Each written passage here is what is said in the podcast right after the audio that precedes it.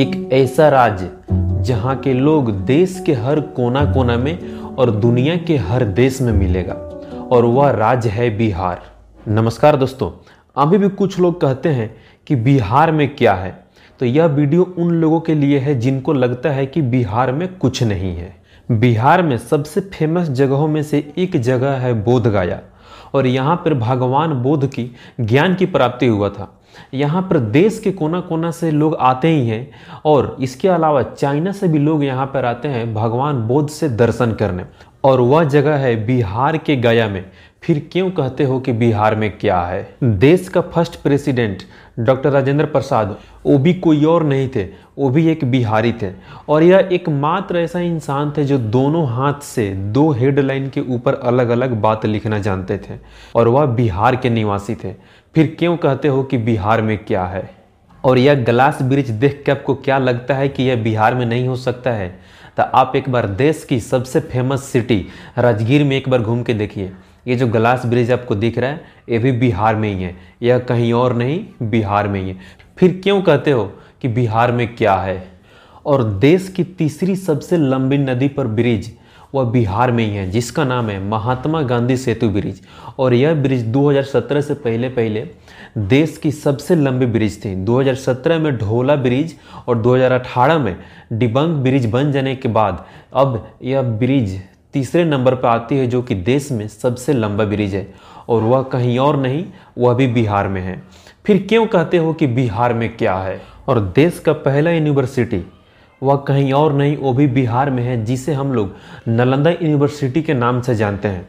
और यह पाँचवीं शताब्दी में चार सौ सत्ताईस ईस्वी में बनाया गया और वह ग्यारह सौ संतानवे ईस्वी तक सही चला। और उसके बाद अलग अलग राजाओं का शासन हुआ, जिसमें मुगल साम्राज्य और अंग्रेज़ों का शासन हुआ। और वह लोग जाते जाते उस यूनिवर्सिटी को उजाड़ के चले गए। लेकिन पिछले रिकॉर्ड के अनुसार अभी भी उस यूनिवर्सिटी में 30 फैकल्टी है और 300 स्टूडेंट है। और यह दुनिया का एकमात्र ऐसा यूनिवर्सिटी था, जहाँ पर सबसे अधिक अलग अलग भाषा में पढ़ाई होता था। और दुनिया का सबसे बड़ा गोलघर यह कहीं और नहीं, यह बिहार की राजधानी पटना में है। और अंग्रेज़ अपने समय में बनवाए थे इसको, और इसको गोदाम के रूप में अनाज रखने के लिए इस्तेमाल करते थे। और देश आज़ादी के बाद भारत सरकार भी इसको अनाज रखने के लिए उन्नीस सौ निन्यानवे तक यूज़ किया और इसके बाद इसको बंद कर दिया। और उन्नीस सौ निन्यानवे के बाद अब यह गोलघर ट्रिप प्लेस बन गया है, जहाँ पर लोग दूर दूर से आते हैं इस गोलघर को देखने के लिए कि दुनिया का सबसे बड़ा गोलघर कैसा है। और यह भी बिहार में ही है। फिर क्यों कहते हो कि बिहार में क्या है? एक बार बिहार घूम के तो देखो। और शेर शाह सूरी द्वारा बनाया हुआ मकबरा, वह भारत के प्रभावशाली मकबरा में से एक है, जिसे 1540 से 1545 के बीच बनाया गया और वह लाल पत्थर से बनाया गया। और इसको भारत का दूसरा ताजमहल कहा जाता है, जिसका ऊंचाई 122 फीट है।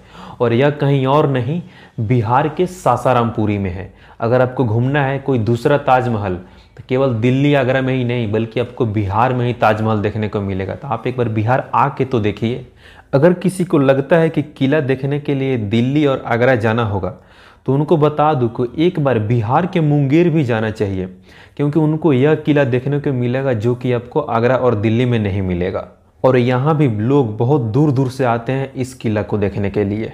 और सन 1917 ईस्वी में महात्मा गांधी के द्वारा शुरू किया गया आंदोलन जो कि बिहार के चंपारण से शुरू हुआ था और उस आंदोलन का नाम दिया गया चंपारण सत्याग्रह। फिर कैसे कहते हो कि बिहार में क्या है और क्या हुआ है? और इस दुनिया के लिए ज़ीरो जैसे डिजिट का खोज करने वाला आर्यभट्ट वह भी कोई और नहीं, वो भी एक बिहारी थे। फिर कैसे कहते हो कि बिहारी उतना टैलेंटेड नहीं होता है?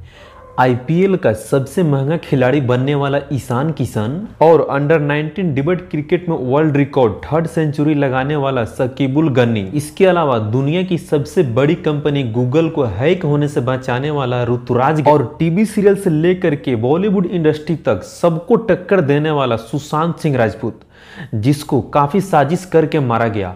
यह सब भी कोई और नहीं, ये भी बिहारी थे।